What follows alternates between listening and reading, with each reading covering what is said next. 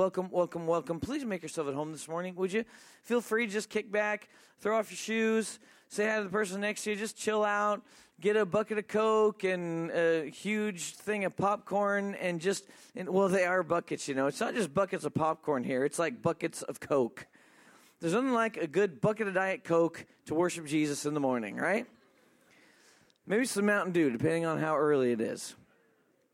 But uh, we really are thrilled that you've come to hang out with us and uh, come participate with this body. It's great to have you. So, if that's you, I want to highlight a couple things for you. You've got this worship guide that you got on the way in, and this really is one of the ways just to figure us out a little bit and find out who we are and what we're doing and what's going on around here. It's your worship guide, and um, It'll tell you a little bit about why we wear name tags. We're not just a weird business convention. We just like being friendly and knowing people's names because we're really interested in building family around here.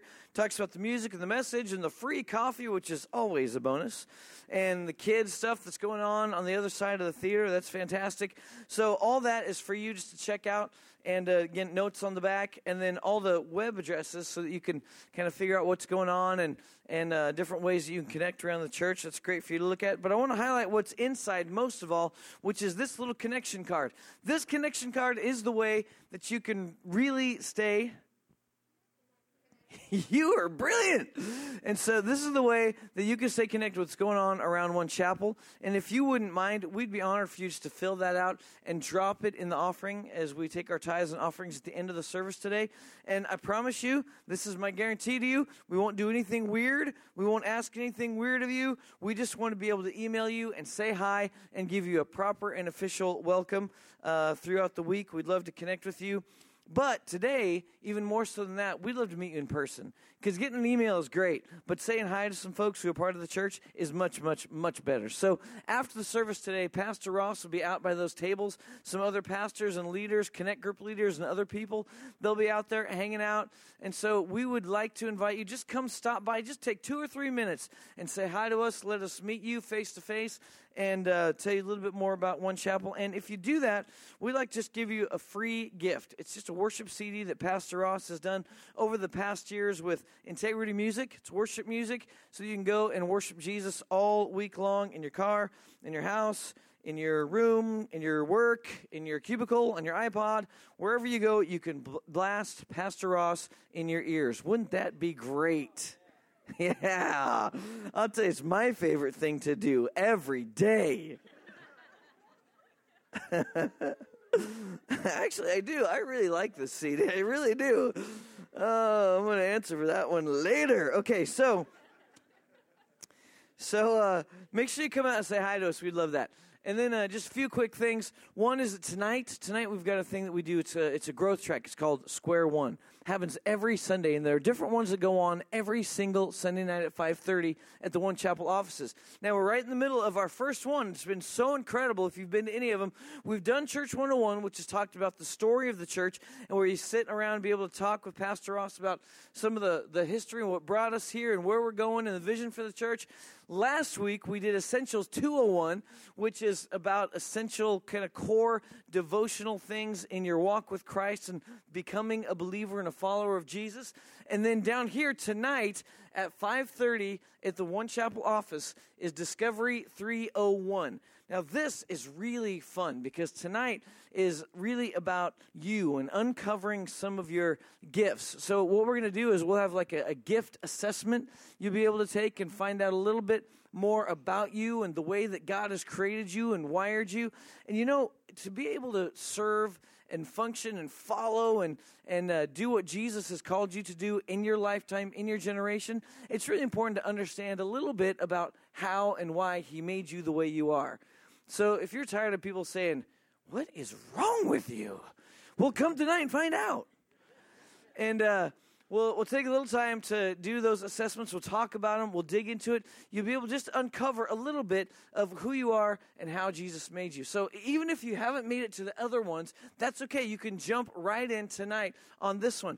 And I really would encourage you to do it. I've done it myself, and it's really fun to just dig into and find out and discover and look around and find out why people in your family operate in the same way. You might go, you know, of course, with your spouse, and you'll be able to talk about that as you go home and Oh, I understand you a little bit more now. Thank God. So just come tonight and check that out. It'll be a great time. It's 5.30 at the One Chapel office, which is just off of Brodie and Ben Garza, and it's just behind the Lowe's there. So again, that's about 5.30 to around 7, maybe a little bit after. It'll be a great night for you. Uh, the next thing is we've um, we've got a bunch of connect group leaders that are around here and they're starting connect groups. This is kind of our you know smaller groups where we gather together throughout the week. They're going so great. I'm hearing such great stories great testimonies great reports. It's so much fun. But i can tell you this with the amount of people that are starting to show up for one chapel there's just not enough yet we need more connection, more connectivity, more people, more people driving, more people leading, more people serving one another, more people digging down deep to lift each other up, just like the Connect group leaders that have already started. I think Jesus is looking for more, and that might be you. So, what we're going to do, December 4th, everybody say December 4th. That's a Saturday, isn't it? So Saturday, December 4th, what we're going to do is have a, a, another Connect group leader training. It's a real informal time from 9 o'clock to 1.30 where you can come and get a little bit of training from Pastor Ross and from others and learn how to connect in those groups, learn how to serve people that are part of this body, and learn how to make a difference in your generation with the people around you. And after all, everybody, isn't that why we're all here ultimately? Here to worship Him and to make a difference, right? Yes. All right. So write that down in your calendars. Keep that in mind. That's going to be a great thing, December 4th. And then last but certainly not least, One Chapel students who I love so much. Yeah. Ow, ow. You guys are all starting to camp out right here. It's, it's starting to grow right. I like this right here. It's good. Junior high and high school students, we've had some great kickoffs over the past couple weeks, had great beginnings, great worship times, more than I could have ever asked or imagined to have an initial worship time that was so thick and so heavy. And you can actually go on the blog and watch one of the videos, blog.onechapel.com. You can watch one of the videos and just capture a few moments of some of the worship times we've had. And it was thick and incredible. Imagine a group of teenagers that don't know each other very well, and they show up together in a room, looking around, and they play a few name games to get to know one another, but then they get to it, and they worship Jesus, and he shows up thick in the room. That's what we want to have happen around here. I love that. So it's going great. We're so excited but we want to make sure that you're aware that we're not weekly yet. We're going to be weekly in January. So the next one, the next high school gathering, is going to be on December 1st. That's Wednesday. And then December 5th for junior high. Everybody got that? Just for your uh, knowledge, you can write that down and plan on those. I think that's it. Are you ready to study the Word? Then let us do it. Let me pray. Heavenly Father, we love you. Jesus, you're incredible. Holy Spirit, we welcome you once again to come and infiltrate and work in our hearts and in our lives and teach us from your word. Pray that you would speak through Pastor Ross and speak into our hearts to bring your change and your transformation. We love you. In Jesus' name, amen. Amen. It's so good. Uh, all that is so wonderful. So many great things going on. I'm so excited. Wow, there's a lot of people here. Yeah, see, I don't get to see it. I'm down here worshiping hard, and then I turn around and people showed up to church. I just want to tell you, that's a miracle. it is a miracle. And uh, some of you might be thinking, what is it? What, what is Jesus showing up thick in a room? It doesn't mean Jesus shows up fat. it means that Jesus, it means that Jesus shows up with his presence like he's there and you can sense it and you can feel it in the air. There's something different going on. And I think that's what happens when people join in a movie theater or anywhere and they come together and they begin to worship. They make something, some place that is so secular, they start making it into a sacred spot where God dwells. And that is the coolest thing ever. That is God's design. That's His desire. That's what church is really all about. That's what living the Christian life is really all about because God does that same thing in individuals. He shows up inside of each one of us and makes His space, His place. He shows up thick. All right, so uh, let's study the scriptures. Turn in your Bible to 1 Peter chapter, chapter 2. 1 Peter chapter 2. And of course, you all know we are um, we're on this series called I Like Church. Everybody say it? I like church. All right. So I like I, I, I, like this title because one of the things that I'm committed to as a pastor is not to be a church that uh, kind of hounds on the church all the time, kind of tears down the body of Christ. In the Bible, uh, the body of Christ is referred to as a body. It's referred to as a building. It's referred to as a bride. It's referred to in these very uh, intimate terms. And so I, I, think what we should do is I didn't want to be a church plant where we come and we begin to say how bad church is. And so you need to start church with us because we're going to do it right. Listen, we're going to have all kinds of problems. There's just no way around it. I mean, if there, there is no perfect church. You go visit any church and you can be assured, as soon as you show up, it will not be perfect anymore. so, the, the, so the issue, though, is even in the midst of the imperfection, even in the midst of all that uh, the struggle to, to be the bride of Christ, to be the people of God that represent Him well in the earth, even in the midst of all the struggle with that, I want us to love Jesus and I want us to love his bride. I want us to love Jesus and I want us to love one another as his body. His body. Jesus is the head, we are the body. And so uh, we are hands and we are feet and we work together. And so I like churches is what that's about. And so, um, so we've kind of been going on different things. And the reason we're kind of going through this series is because as a new church, it's important for us to begin to lay foundational stones. Make sure that what Jesus is building here is built on something really secure. And so we're taking time to do it. And we're going to we're going to have years and years to study the Bible, but what we must do at the beginning is just begin to lay the proper foundation. And so discussion amongst ourselves about what church is, how it works, what it's like, what our attitude should be towards it, uh, who, who we are as the people of God. It's an important thing for us to take time. So I like church, and then uh, each week we kind of discuss something different. So last week we, we discussed the idea that church is a safe place. It's a safe place. And of course, that kind of goes directly against what so many people have experienced with, with some of the difficulties they've had with feeling unsafe in church feeling like it's not safe to risk, feeling like they're not sure how, whether or not they can open up to people. But this, this should be uh, one of the safest places. It's crazy when you think about the gospel of Jesus Christ. When you think about, if you want to call it the religion of Jesus, the, the idea, I know we don't like to use that word because it's all about relationship, but when you look at the world religions and you look at Christianity, what you really find is that Christianity is a completely accepting religion.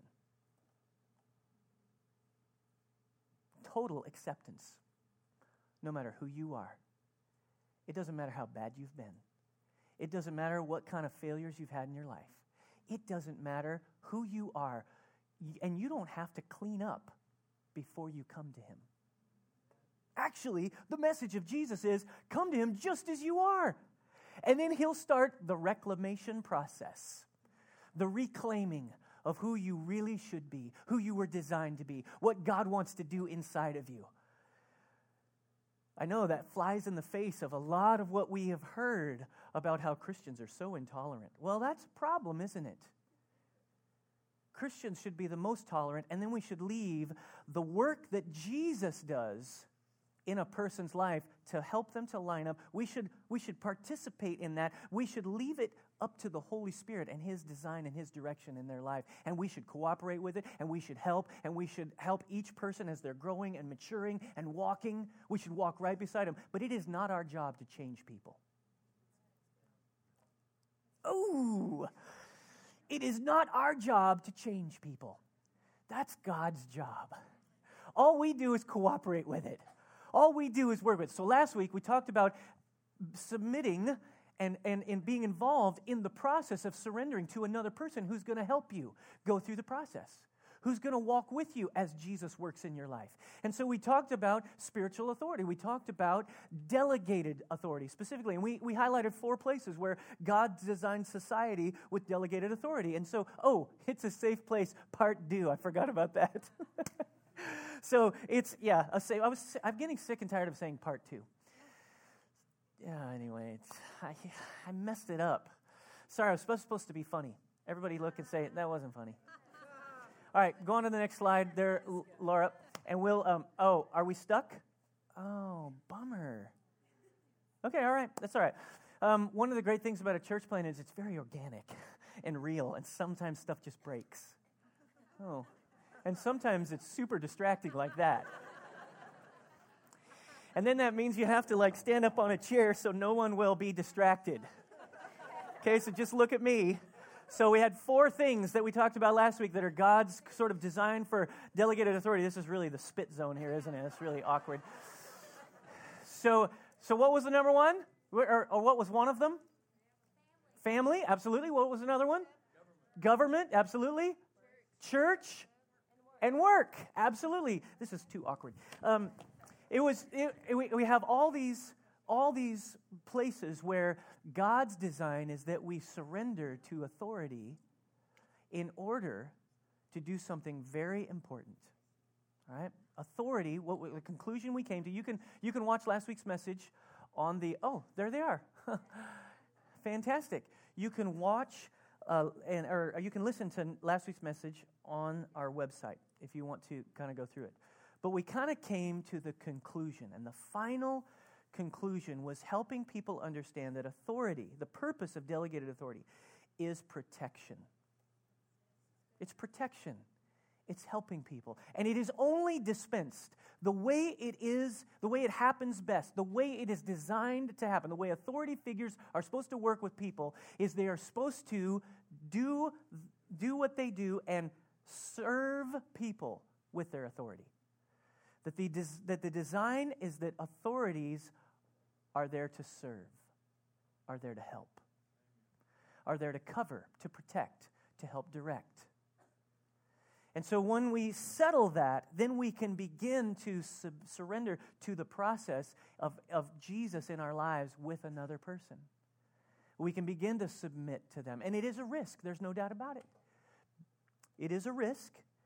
And there's a whole subject that deals with how to deal with unjust authority. We cannot cover that right now, but what we decided was we weren't going to undo the principle of authority in our lives, of surrendering to authority figures. We're not going to undo that principle just because there are exceptions, or because there are abuses, or because there's things that happen that are wrong. That we must maintain the principle, we must embrace it, we must allow others into our lives, we must ha- uh, do our best to serve other people with the authority that we've been given. And then we get discipled, all right? But the cool thing is is that we have to really remember that God has called each one of us to this process.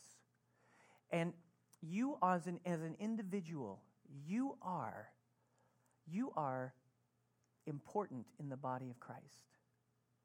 Sometimes there's a there's a sense to which we look at authority figures or we look at people in charge or we look at leaders and, and we say, well, they know this and they know that and they have all this together. And they, listen, God wants to use every single one of you. What, what we are as a body of Christ, what we are as a church, is we're a group of leaders. We're a group of people that God wants to, to, to use, to lead, to help other people discover who He is.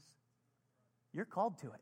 Doesn't matter where you're from, doesn't matter what you've been, doesn't matter how much you know. You may be a brand new believer, you may not even know Jesus, and I can tell you, He wants you to lead. You're called to it.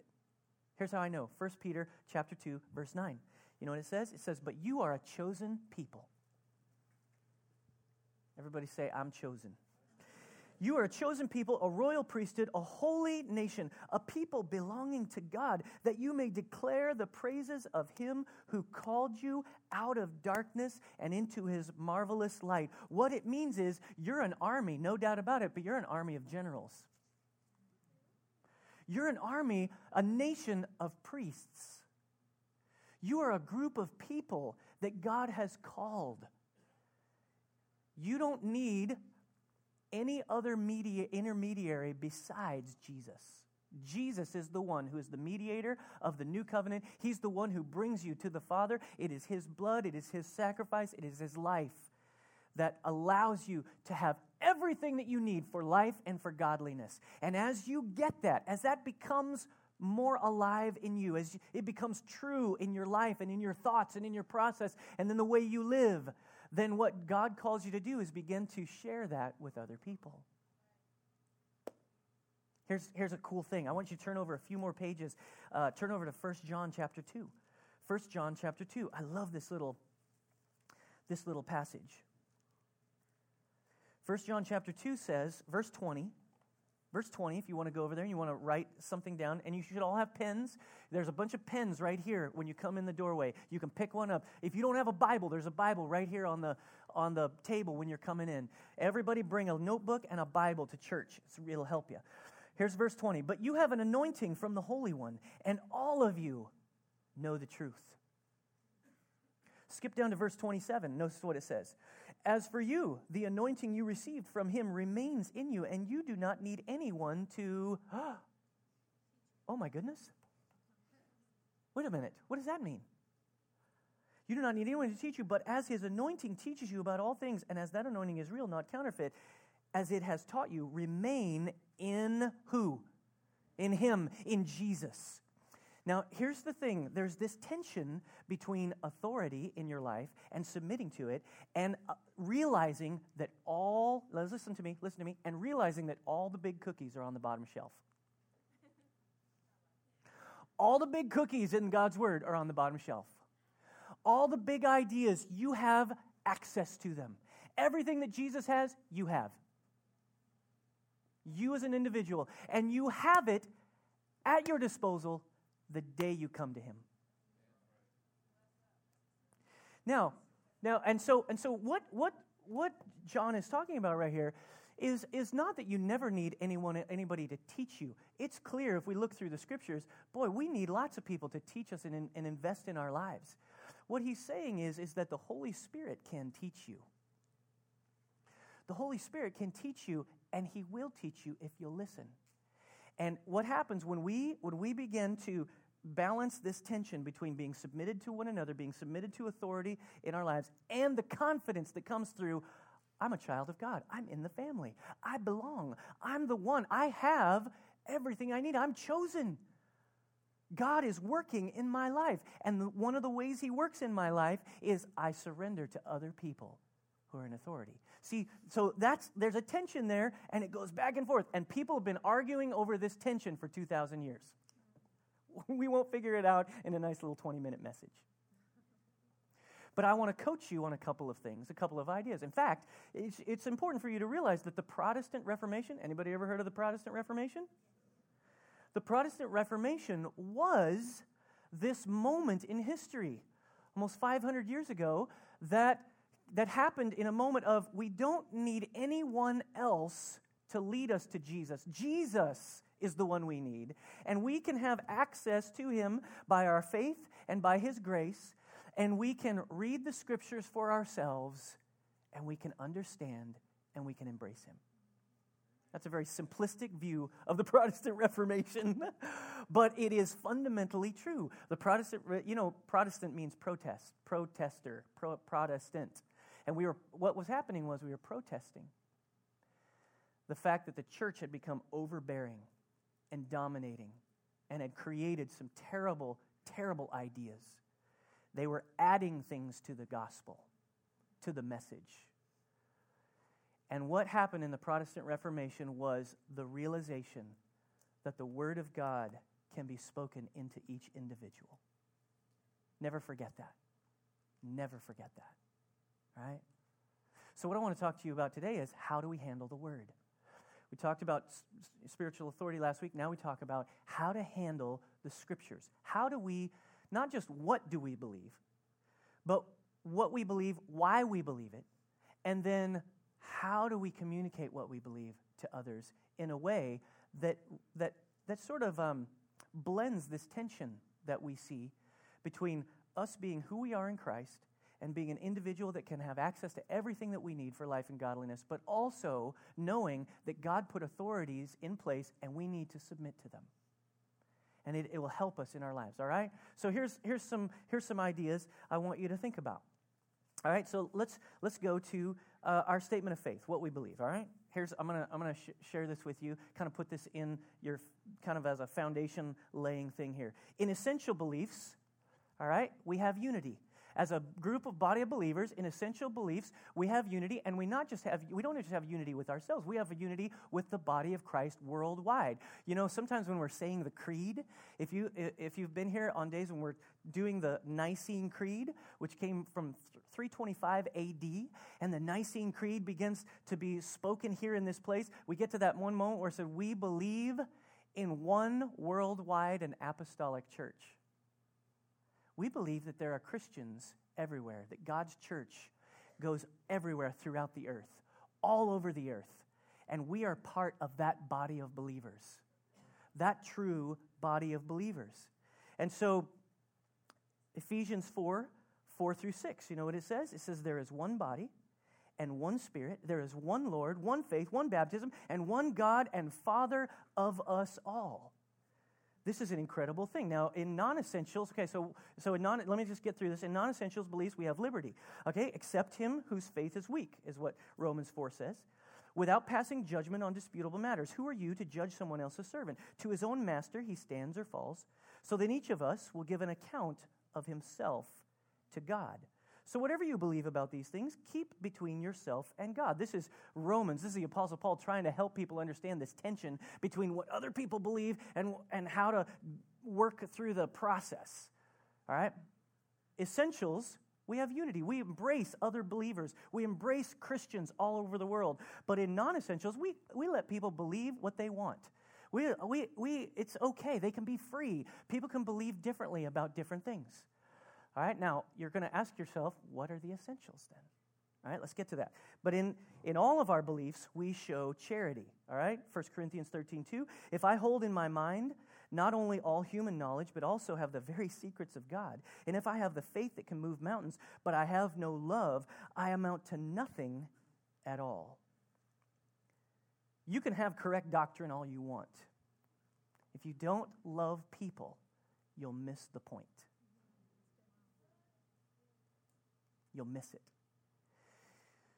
So, what we talk about when we're talking about essentials, we're talking about essential doctrine that make us who we are in Christ.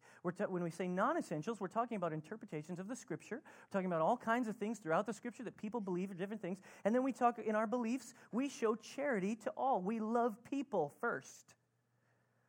All right, so let me, t- let me, let me kind of describe to you what I think about this. All right, because I think the essentials is the big thing. Okay, so what are the essentials that we actually believe? All right, so I'm gonna I'm gonna draw a little uh, thing for you, and it's it's a little uh, graph here. Absolutes, absolutes, the absolutes of scriptures, the essentials of Scripture. These are really uh, there's not very many of them. They're very few. They are uh, they're just uh, we're to go over them here in just a second, but they are they are about Jesus being the Son of God, about the Bible being God's words to humanity. Um, they are about the, the, the fact that we must have a spiritual rebirth. There must be a born again experience for Christians to be who they are supposed to be in Christ. And as we look at those essentials, those are the things we can agree on worldwide. And those are a necessity for defining who we are as a church. They're a necessity. It's what defines us from other religions of the world or other people and what they think. One of our greatest problems right now in Austin and in America is the idea of syncretism syncretism. It means a synchronizing. Syncretism is a problem that the Apostle Paul was trying to address when he wrote the book of Ephesians, when he wrote the book of Colossians. He was trying to deal with this idea that you, all their pagan beliefs were synchronizing with their Christian beliefs. And he was trying to help them separate, to understand who they really are, who God is, and what Jesus has done for them. And it's very important. This, this syncretism that we find going on all over, it's coming through our televisions, it's coming through just people, just the new age uh, ideology, and, and most of the time it comes from Oprah. she, she, just, she just believes in it all. And, uh, and, and she just promotes whatever, whatever it is. But there are absolutes that are so important to us. But then you have these things that go around it called interpretations. All right, interpretations. These would be ideas from Scripture that we have differing views on that aren't really essential to becoming a Christian. They're not really essential to understanding the uh, nature of God's work in your life. All right? And so, and like, I, I remember one of my, my favorite memories of my own family. And my, my parents were pastors all my life. I grew up in, in church. I was born on Saturday and in church on Sunday.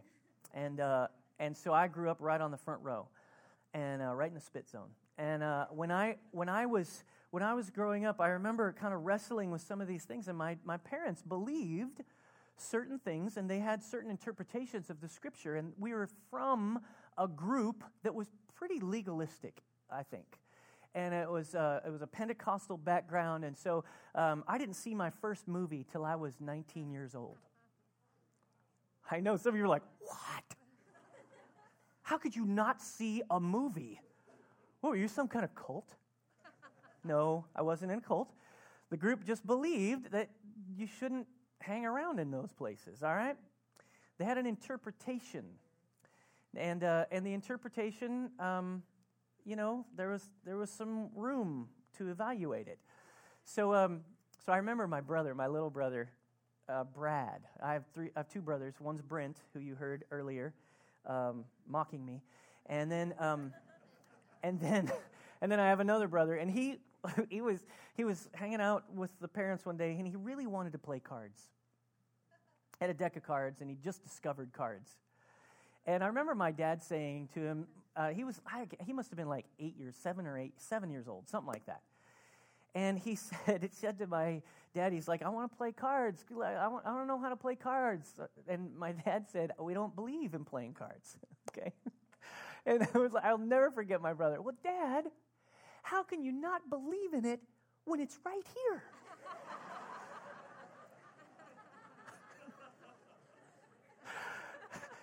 How can you not believe in it when it's right here? This is how lots of people do interpretations in the scripture. And they like, oh, it's so clear in scripture. How can you not believe that? Right? Where, where we get into trouble with this is eschatology. And then eschatology. Oh, I just said a big word, big word alert. Eschatology is the idea that is the idea of what happens at the end times. All right, what happens when Jesus returns? What, what's going to happen in the culmination of history? That's what eschatology is, and that's what the Bible talks about from time to time. And that deals a lot with deductions, actually, which would be the next thing. Every time you lift your, if you read the Bible, you're reading some absolutes. Once you lift your head and say, now what this means is, oh, that's an interpretation. And then once, when you get to deductions, what that is, is that is, this scripture says this, and this scripture says this. So Ezekiel says this, Revelation says this.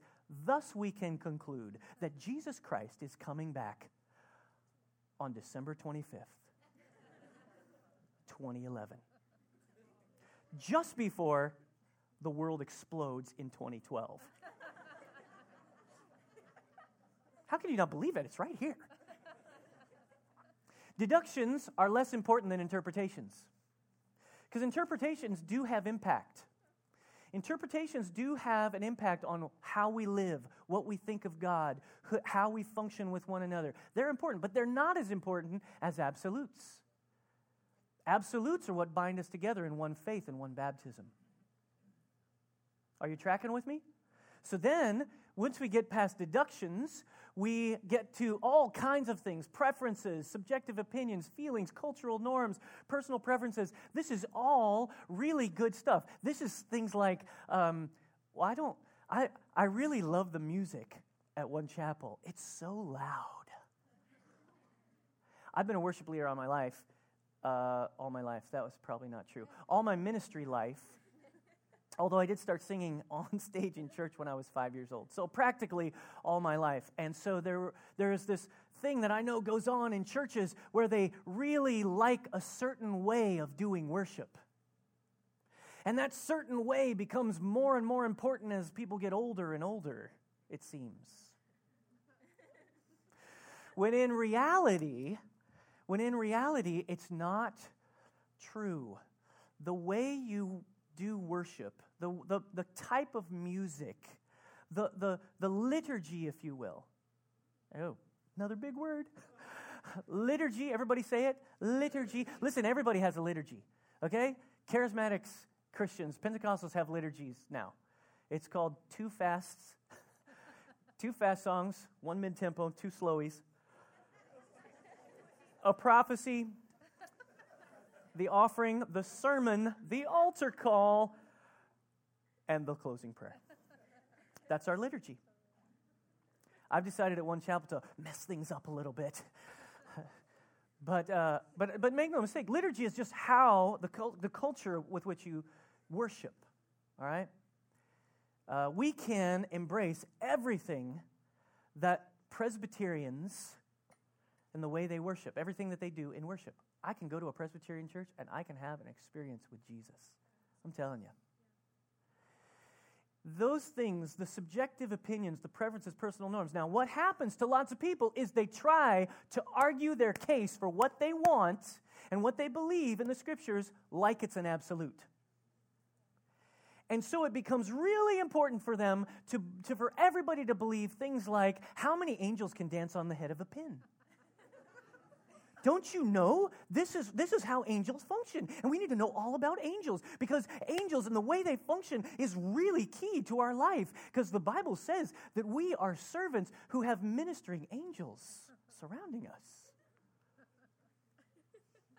Once you argue, once you argue opinions, subjective preferences, deductions, or interpretations like they are absolutes, you undo you undo the relational fabric that is supposed to be the body of Christ. You can't argue for how many angels dance on the head of a pin and say, if that's not true, then Jesus isn't Lord. Well, how stupid is that? And how, how, how, how come we can't figure out that you don't know how many angels actually dance on the head of a pin? Here's what I believe about eschatology. Remember that? Eschatology, here's what I believe is the first time Jesus came, right? The first time Jesus came, all the religious guys missed it. All the experts in the law missed it. It might be that same way again when he comes the second time. So we need to be careful about what we think we know. And we need to focus on the absolutes. Now, here's the benefit of focusing on the absolutes. What happens when we focus on the absolutes is, and, and, and we, listen, we can teach our interpretations right here. In this movie theater, we can talk about what I believe about the Holy Spirit and how he works in the life of a believer today. That's, an, that's a really important interpretation for me because I think it's key to how our culture gets created as a church, who we are in Christ, and how we function in the world. That's very important to me. But I can teach that right here. But every everywhere else, I need to focus on absolutes because when I focus on absolutes, what you can imagine if every church in the city of Austin would teach and talk and, and describe the absolutes outside of our church, in our workplaces, at school, in the marketplace, this is what we're highlighting is Jesus Christ is the answer. He is the solution to man's sin problem. He is the one who can rescue everybody from death and hell. He is the one. If we can say that that over and over again and not fight about all these little piddly things, all these little crazy things that we've got going on, you know, kind of behind the walls of our church about what we believe and how we believe it and how we like to do worship. If we could stop exporting that stuff and we could just talk about how Jesus is Lord and we could talk about a spiritual rebirth that people need in their lives, we'd all be saying the same thing. And if we could all say the same thing, how much more effective could we be? I told you last week that I was at a meeting with pastors and we were strategizing for a, a huge push of this very thing in 2011. It's coming. There is amazing things going on in the city of Austin. Pastors are working together, maybe like never before. It's, that's, what they all, that's what they're all saying. I, am new. I, I, I, just showed up. Uh, but, and I respect everything that's been done up to this point. We're, we're reaping some of the seeds that have been sown over years and years of prayer. And we are the answer to some people's prayers because of what God is doing at One Chapel. But we're going to link arms with other churches all over this city. And some of them won't worship the way we do. And some of them won't believe exactly the same interpretations as, interpretations as us. And that's okay. Because the way we teach people about what we believe is very important. Ephesians 4:15. Ephesians 4:15. You know what it says? It says, "Speaking the truth in love, we will in all things grow into him who is the head, Christ Jesus." Speaking the truth in love, that's what we do. We speak truth and we speak it in love. We will in all things grow. Everybody say grow. Ephesians 4:15, we will in all things grow into him who is the head, that is Christ Jesus. Now, anyone who teaches the truth with the kind of bombastic, overbearing, absolute driven ideology that this everything's an absolute and I've got to pound it into you and has no love. This is what you get with a lot of churches. You get all truth, not a lot of love. Other churches, it's all love. Oh man, we just love each other. It's so awesome. Man, this love is pouring out all over the place. And it's like, where's the truth, people? Truth, love, they go together. They cannot be separated, they must be put together. The way you communicate the truth either enhances it and brings life, or it discourages people and becomes a harsh burden on their backs. Are you with me? Are you with me? We are not into putting hard, heavy burdens on people's backs. So the way that we communicate truth is so, so, so important. I love, I think it's attributed to St. Francis of Assisi. He said, Preach the gospel always. If necessary, use words. Preach the gospel always. If necessary, use words. Act in such a way that people will be able to listen to what you say. That is what we believe. Let's talk about the absolutes then. Let's talk about the essentials, all right? Four essentials, all right? Let's talk about them real quickly. The Bible is the Word of God.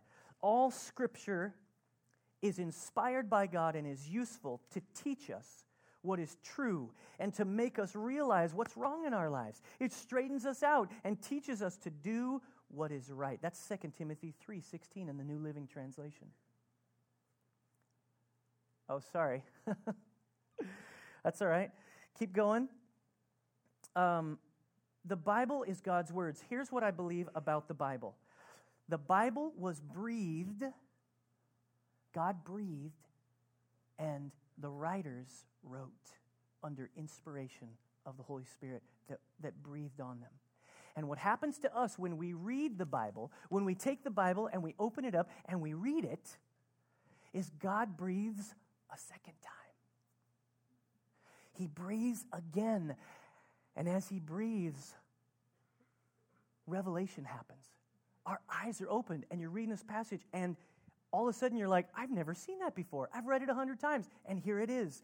This is what the Bible is for, is to help us to see what's wrong, to help us illuminate our hearts and our minds. It's inspired by God. It has history. It has poetry. It has letters. It has prophetic books. It has all kinds of stuff. And we'll spend lots of time talking about the scriptures because it is our roadmap. It's our, it's our historical book. It's the, it's the record of God meeting with humanity. It's very important to us. The Bible is God's words to us. Secondly, we believe that Jesus Christ is the Son of God. Now, why is this important? Jesus Christ is the Son of God. Jesus said in John 14, 6, He said, I am the way and the truth and the life. No one comes to the Father except through me. This is a hard thing for people to get to get through especially in our day and culture. This is that syncretism that I was talking about. If Jesus is just a good man, then his death really meant nothing. If he is the Son of God, if he was fully God and fully man, and he came to earth as an atoning sacrifice, big words, we'll spend lots of time unpacking those as we go through the process here of being church, being Jesus to one another. It's, it is the idea that God sent his son to be the sacrifice for our sins that needed to be paid, our failures, our foolishness. And as he did, he is the way with which we are reattached. We are, we are um, re engaged in a relationship with God. Jesus is the way that it happens. Jesus Christ is the second person of the Trinity. He lived a sinless life on earth. He voluntarily paid for our sin by dying on the cross as our substitute. We all deserve death, but He died in our place. And this salvation is for all who receive, who receive grace by trusting in Him and Him alone. Number three, the idea when you trust in Jesus and the work that He does, what the Bible teaches and what Jesus teaches specifically in John 3 is you must be born again that there is a birth, there is a first birth. I had five births in my family. I have five kids. I was there at every one of them. It was amazing. I cried at every one of them. It was an incredible thing. There was a miracle in it. It's, a, it's amazing what happens. I mean, through the headlock, you know, I was in the headlock and I was helping Amy push and and that baby comes out and it's slimed with stuff, and it's amazing. And it's, but, but every time, that moment when life comes, it's an incredible thing. My last baby, number five, I got to, I got to catch it. It sounds like it was thrown out, didn't it? Um, I got to, I got to, I got to receive it. Whereas before I was, you know, fifth one, the doctor said, "Hey, do you want to come out and help deliver?" So I came out and helped deliver, and it was so amazing. I'd never, it's not disgusting, it's awesome. and I, and, I, and I got that little baby and I, and I received it and I cried my eyes out. That same kind of miracle is supposed to happen spiritually in your life. There is a birthing experience. You are birthed into a new life. You are birthed into something incredible. You're birthed into a new family. There's something that God does to rearrange your heart and mind, and He reveals Himself to you. And then you're birthed into this wonderful, beautiful world of the body of believers. It's so important. Jesus said, Very truly, I tell you, no one can see the kingdom of God unless they are born again. And then, lastly, and this is where we'll close is I, I, I want to add this as our fourth essential. I, a lot of, for years, I kind of taught the first three, but this is, this is the fourth one that I think is important to say, and it's believers can be spirit filled and they can be spirit led. Acts 1 8 says, But you will receive power when the Holy Spirit comes on you, and you will be my witnesses in Jerusalem and in all Judea and Samaria and to the ends of the earth. Ephesians 5:18 says be filled with the Holy Spirit. I, here's what I think. I think it's okay to argue about how that filling happens. That's okay with me. People have a lot of differing opinions on that. But I think we must, you know, if you've read anything on our website, you've heard us speak at all about what One Chapel is, you've heard the idea of being presence based. Presence based means that we believe that the Holy Spirit actually lives in us and among us. That God lives within us by his Spirit. That Jesus is at the right hand of the Father. The Father is in heaven on his throne, and Jesus is there and making intercession for for you and for me. And He sent us the gift of the Holy Spirit. And His Spirit is what leads us and guides us into all truth. His Spirit is what challenges us to live a godly life according to the Scripture. He's the empowerer, He's the counselor, He's the comforter, He's the one who comes and helps us. Are you glad? Are you thankful for that? You're like, who, you're, some of you are like, who is this spirit guy? I got, I got to get, I got to get some of that because I don't know who, who. I, I, I, all I know is God, and He's a nice guy, but man, I'm having a hard time in my life. Well, you may indeed need. You may need, indeed need. Oh, that's funny. You may need to be immersed in the influence of the Holy Spirit. I happen to believe in the baptism of the Holy Spirit, which simply means to be immersed. Baptism means to be immersed, to be totally, completely under the control of the Holy Spirit. And life is very hard until you give in to Him. The Spirit of God is how God works His way on the earth. The Spirit of God is how He speaks on the earth. The Spirit of God, He speaks, and then we check it according to what He has already said. Which is where that delegated authority comes in again. Because you got to have people around you to tell you when you're like, oh, that's whacked. No. Yeah, I know you said that's the Holy Spirit, but that was bad pizza.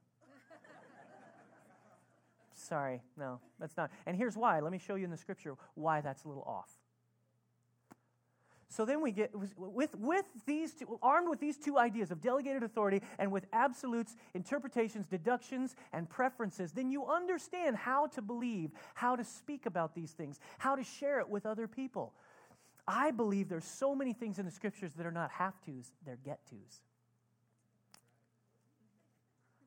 Now, if there's anything you remember from this message, I want you to remember that. Not a have to, it's a get to. Very few things are worth fighting over. I think we should have some good, rigorous discussion about the way the Holy Spirit works, about the end times, about any number of things that are interpretations or deductions, but we should not fight with one another over these things. We should agree in the one worldwide apostolic church that Jesus is the head of and we are part of. And when we do that, this city will hear it better. We will be able to share truth with people individually in a way that they can receive, they can accept, because they won't hear judgmentalism. You understand that the, the, the city of Austin and others around the country, they see Christians as judgmental and intolerant.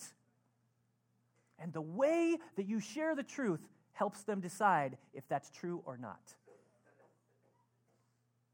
Come on, let's be the church. Let's be the people filled with the Holy Spirit. Let's be the people that are willing to say it with, a, with, with uh, no doubt with salt. We are the salt of the earth, but la- that light is shining, and it's not too much salt. You know, it's possible to have too much salt. you ever had too much salt on your food? Hey, yeah, it's bad.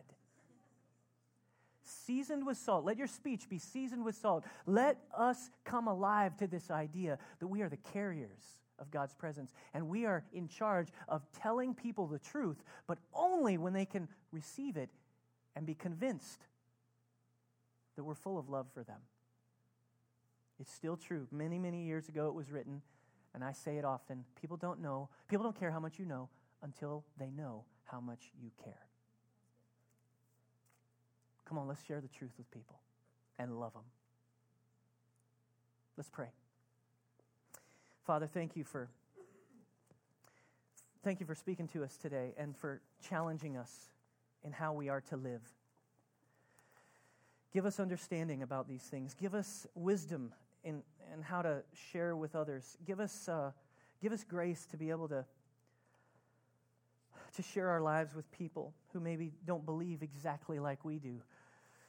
People who believe quite differently than we do many times. Help us to have the courage to share the love of Christ so that we can share the truth. Help us not to fight. Help your kids not to fight over things that really don't matter. Help us to embrace one another. Help us to share with each other. Help us to be the kind of people and the kind of church where relationships are so connected, people are offering access to their lives in such a way that this, the truth is easily shared among us. Father, we want to be this kind of church. We want to be these kind of people. And so now with every every head nobody looking around at this moment, I think Jesus may be speaking to some of you. And you may be here in this room today, and you've heard me speak about these things, and you sense that God is somehow calling you. Maybe you've been away from Him. Maybe you have turned away from Him and kind of turned to your own plan and uh, your own ideas. Or maybe you've been so discouraged by some Christians that you knew that you've rejected God altogether. If you want to give your life to Christ today, if you want to follow the person that we talked about today, if you want to give your life to God in a new and fresh way today. Maybe for the first time today, or maybe for the first time in a long time. I want to give you an opportunity to do that. We're in church. This is the best place to give your life to Christ because you're surrounded by so many people who love you. So all over the room, if you hear Jesus calling you and you say, I, I, don't, I don't even know exactly what it means, but I want to commit my life to him. Just shoot your hand up in the air right now. Don't be, don't be ashamed. Don't be afraid. Don't be embarrassed. Yep, I see you right there. That's good. Anyone else? Anyone else? No need to argue, no need to push God away. Just surrender to Him.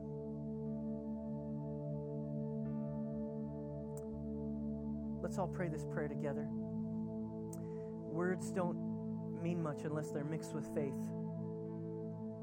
And so let's. Uh, I want you to open your mouth. I want you to pray these prayers with me together. It's not the words that make the difference, it's what's going on in your heart. So, everybody, let's just pray this prayer of commitment to, to the Lord. Everybody speaking out loud, repeat after me. Say, Heavenly Father, thank you for Jesus. Thank you for rebirth. Thank you for making me new. Forgive me for my sins. Forgive me for my failures. I want to follow you. I want to surrender to you. I give you my life today. Forgive me for my sins. Make me into a new person. And help me to follow you all the days of my life. Now let me just pray over you. Father, thank you for your thank you for all that you're doing here in each one of us. Giving us strength, giving us grace, giving us understanding and revelation, speaking to us. Lord God, we pray that we would leave this place and take the light with us, that we would be aware of the presence of Jesus through the Holy Spirit, that we would embrace these ideas, and that we would look intentionally to share them with people who are in our circle, in our sphere, that we could love them with the love that Jesus has for us. Help us to do this. Help us to live this way so that we can honor you in everything we do and say, in Jesus' name. Amen. Amen. If you committed your life to Christ or you recommitted your life to Christ, you sort of came to a moment where Jesus did something really awesome in your life today. Uh, we have these little connection cards that uh, you, Brent talked about earlier. I would love it if you just mark that little box there at the bottom of that page. That would be so fantastic. I would love to help you take your next steps. And uh, I'll, just send you a little email and help you along the path.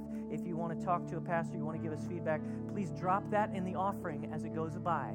All right? Or you can put it in the, in the, uh, there's a basket out on the table as you leave. All right? All right, let's stand up and let's pray as we receive our tithes and offerings.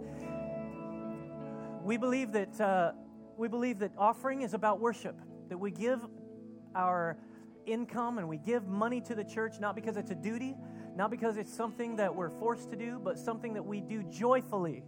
And we do it joyfully because we belong to a family and we're contributing to the what, what's, what God is doing in that family across the world, all right? So if you're new today, you certainly don't have to give in this offering. I, we, we don't expect you to give, but we've made a commitment to give and to honor God with our giving. All right? So let's pray and then let's worship together as we receive the offering. Father, we thank you for what you're doing and we ask you to use what we're giving. Lord, we give it to you because we believe it all belongs to you. We just give you a little piece of it, and we pray that you'd build your kingdom. We pray that you'd build your purpose and plans into our lives and into others in this city, in this nation, and around the world. Father, we thank you for this, and we love you, and we bless you. In Jesus' name we pray. Amen. Come on, let's worship the Lord as we give.